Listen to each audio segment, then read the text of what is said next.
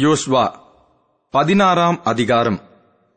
யோசேப்பின் புத்திரருக்கு விழுந்த சீட்டினால் அகப்பட்ட பங்கு வீதமாவது எரிகோவின் அருகே இருக்கிற யோர்தானிலிருந்து யோர்தானுக்கு கிழக்கான தண்ணீருக்கு போய் எரிகோ துவக்கி பெத்தேலின் மலைகள் மட்டுமுள்ள வனாந்தர வழியாகவும் சென்று பெத்தேலில் இருந்து லூசுக்கு போய் அர்கியினுடைய எல்லையாகிய அதரோத்தை கடந்து மேற்கே எப்லெத்தியரின் எல்லைக்கும் தாழ்வான பெத்தரோன் காசேர் என்னும் எல்லைகள் மட்டும் இறங்கி சமுத்திரம் வரைக்கும் போய் முடியும். இதை யோசேப்பின் புத்திரராகிய மனாசேயும் எப்பிராயிமும் சுதந்திரித்தார்கள்.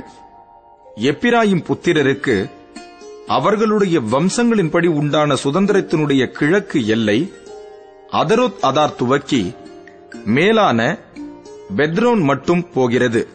மேற்கு எல்லை மிக் மேதாத்திற்கு வடக்காக சென்று கிழக்கே தானாத் சீலோவுக்கு திரும்பி அதை எனோகாவுக்கு கிழக்காக கடந்து எனோகாவிலிருந்து அதரோத்திற்கும் நகராத்திற்கும் இறங்கி எரிகோவின் அருகே வந்து யோர்தானுக்கு செல்லும்.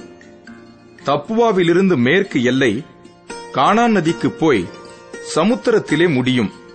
இது எப்பிராயும் புத்திரரின் கோத்திரத்திற்கு அவர்கள் வம்சங்களின்படி உண்டான சுதந்திரம்.